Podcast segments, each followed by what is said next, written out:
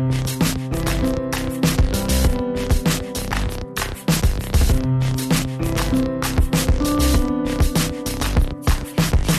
everybody, and welcome to Soccer 101. I'm Taylor Rockwell, and on this episode, we're going to be taking a deeper look at the law changes regarding national team eligibility that were authorized at the 70th FIFA Congress in September 2020. I will admit that is not the sexiest title to begin with, uh, and this may seem like more of a niche subject than, say, what is pressing or why are Bayern Munich so good, but it's a topic that could have some major ramifications on international soccer. So let's start with a very simplified explanation of the new rules. The first big change relates to eligibility for naturalized minors and how long they must reside in the country before being able to play for their national team. The second relates to stateless persons and the amount of time that must pass before they could represent their country of residence. The third relates to changes of nationality request, and that, in my opinion, is the big one. But let's take them in order, starting with naturalized minors. Prior to the 70th FIFA Congress, any player that was naturalized had to reside in their adopted country for at least five years after they turned 21. That is the key distinction. This meant that, say, a 17 year old who became a naturalized citizen had to live in that country for another five years after they turned 21. So it's like 17 to 21 and then five more years on top. That's a bit unrealistic. The new rule establishes a series of ranges based on age and residence. A good summary comes from Stars and Stripes FC. For individuals who moved to their adopted nation before the age of nine, they must reside in that country for at least three years. So 9 to 12, you're good. For those above the age of 10, but below the age of 18, it's five years, uh, so long as they did not move there solely for the purpose of playing for the national team. So you can't just move to a country specifically to play for them. There's got to be other reasons as well. Uh, but what that means, again, is that if you move there when you're 15, you can now represent for the national team when you are 20. A good change. For those who move after the age of 18, it's just five years. The second rule change, as I understand it, is more of a clarification. The previous rules did not account for stateless individuals, which could be a person stripped of their nationality for whatever reason, or more often would be a refugee in a new country. The new rules would allow stateless persons to become eligible to play for the country where they reside, so long as they have lived there for at least five years. This effectively removes the citizenship barrier, which in certain countries can be almost impossible, in even certain countries is absolutely impossible. So you can still play for that country even if the citizenship citizenship hurdles are in place and prohibit you from getting that citizenship, you're still able to play for the country. Thumbs up there.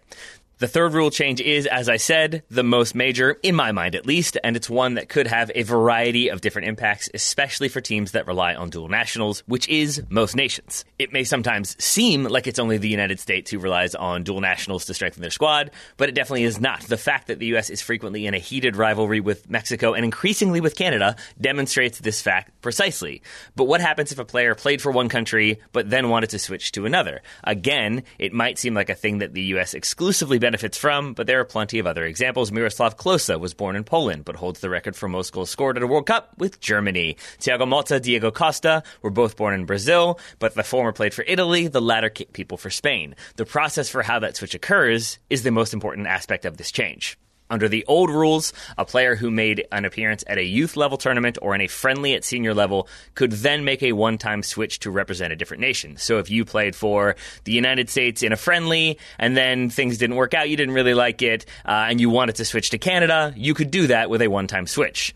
However, a player who had appeared in a competitive senior national team match, let's say a World Cup qualifier, was then locked into that national team. So to summarize, if a player had played in, say, three friendlies, he or she could still switch, but one game in World Cup qualifying or the Nations League or the World Cup itself, European Championships, Gold Cup, what have you, then you're locked in. If you're new to soccer and have heard the phrase cap tied, that means you're now tied to the national team because of a career appearance. You can no longer apply for a one time switch. It also used to mean you actually got a hat, I think, but that also may have just been an English tradition. I'm only vaguely confident was actually a thing, so we'll just move on swiftly. That's how it used to work. We'll talk about how it is now in just a moment, but first, a word from today's sponsor, ExpressVPN, who would like to remind you, and I'm going to say this in the least frightening way possible, that your internet service provider can see every site you visited, even if you use incognito mode. Even if you clear your history, it doesn't matter. I'm trying to say it with a smile. If you're in the UK, your service provider is required by law to store all of your metadata from the last year. If you're in the United States, I'm just going to assume that they're doing that anyway, so a law isn't necessary. It probably does exist, and likely contains the word freedom somewhere in there, if I were guessing. But switching away from government surveillance for a moment, Simply put, no one needs to know you're, say, overly fond of cartoon octopi. I'm going to phrase it that way, unless you're maybe like leaving it open during a Zoom call or screen capping and then posting it to Twitter accidentally, which I believe happened fairly recently. Uh, if you want to help protect yourself from that level of intrusion, ExpressVPN is an app that reroutes and encrypts your internet connection through their secure servers so your internet provider can't see the sites you visit, emphasizing cannot see. I'm sure they will love the transition from cartoon octopi to their mission statement, but such is life. I've been using ExpressVPN ExpressVPN for over a year, and I am genuinely a fan. It protects 100% of your data with best in class encryption. It's easy to use. It requires only a tap of one button to get connected, and it stays connected, which is the key thing. No lagging, no buffering. I have had other services that do disconnect or do slow down. You can tell that you have activated the VPN with ExpressVPN. That is definitely not the case. If you'd like to give ExpressVPN a go, you can head over to expressvpn.com slash soccer, and you can get an extra three months free on a one-year package. That's e E-X-P-R-E-S-S-V-P-N dot com slash soccer, expressvpn.com slash soccer to get an extra three months on a one-year package. Thank you very much to ExpressVPN for that mildly frightening sponsorship. Now let's get back to some rule changes. So we've covered what the rule used to be. Now let's look at what it is today. The new approach makes things a bit more straightforward and then also somehow slightly more complicated at the same time. Here's the new wording, which I will go through slowly.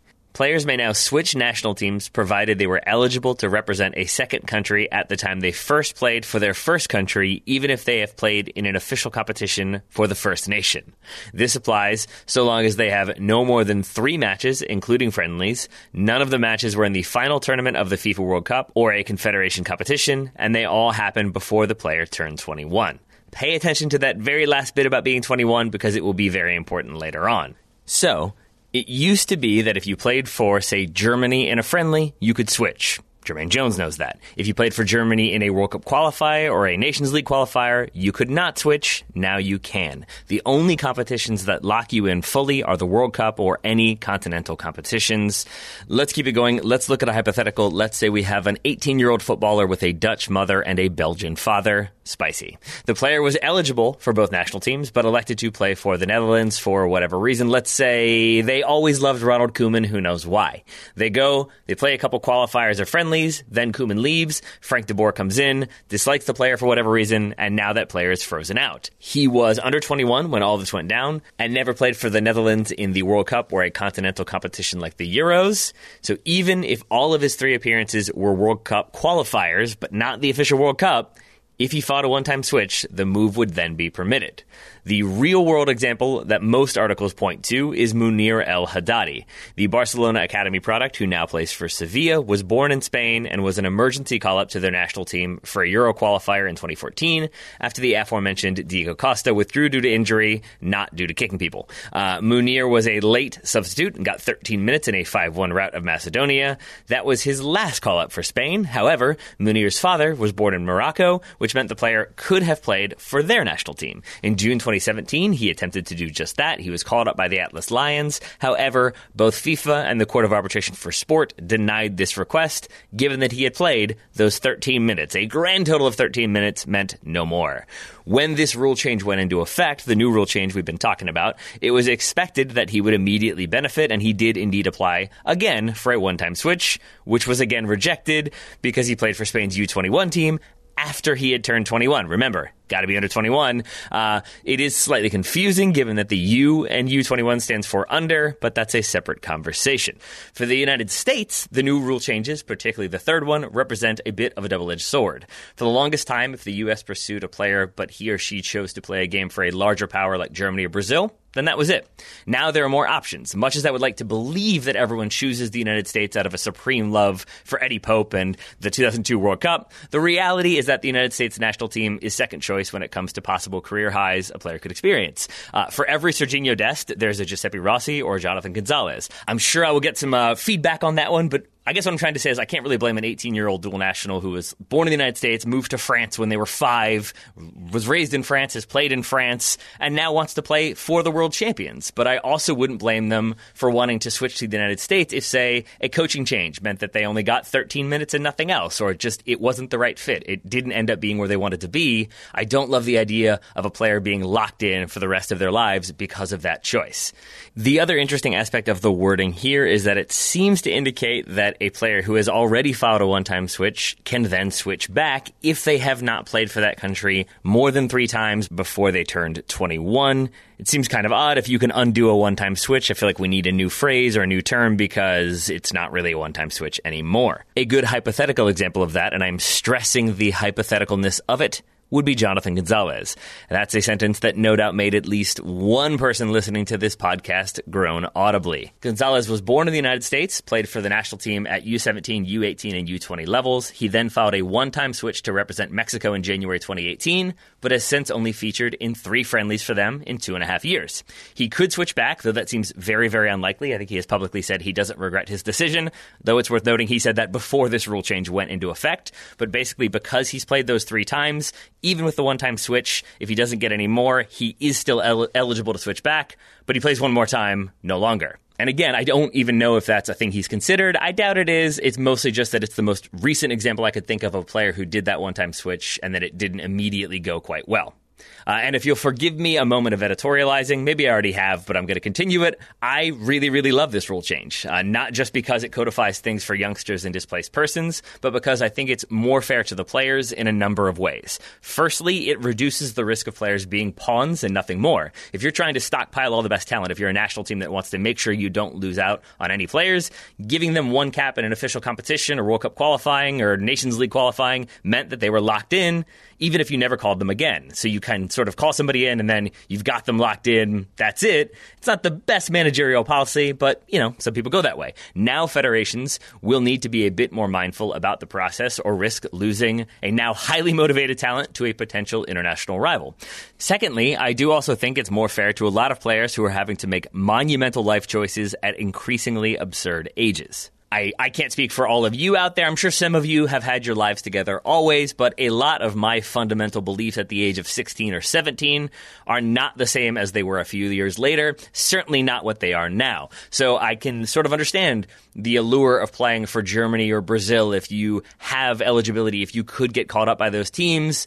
It's always going to be there, and I can't really blame a teenager for having stars in their eyes, nor I should say a Mexican American who identifies with both nationalities and is torn between the two. You're not one or the other, you're always both. It gives players a second chance. And even if it comes back to bite the U.S. men's national team at some point, I think I'm okay with it. I say that now, we'll see what ends up happening. But I like the idea of people choosing to represent the United States because they want to. It's what feels right to them, as did Serginho Dest. But I do also kind of like the other idea of people coming to the United States when things didn't work out with this country or where they thought it would be for the rest of their lives. They come here, they buy into the team, they like the atmosphere, they like the teammates. I think that's kind of what the United States is supposed to be, but again, that's just my editorializing. And on that note, that about wraps it up for this week's Soccer 101, which I will admit was a bit more like an intermediate class with a little bit of opinion thrown in, but it's easy for stuff to get lost between the very legalese way the rules are currently written and the way they're understood uh, by us non FIFA normals. So it felt like a topic worth exploring. Hopefully, you all agree. Uh, if you are new to this podcast, you're also welcome and encouraged to check out the rest of our episodes in which we explain what the numbers on the backs of the shirt mean why it's called soccer in the United States, why Pele is just so famous, lots of other topics in there. But for now, I've been Taylor Rockwell. This has been Soccer 101. Thanks so much for listening, and we'll speak to you again soon.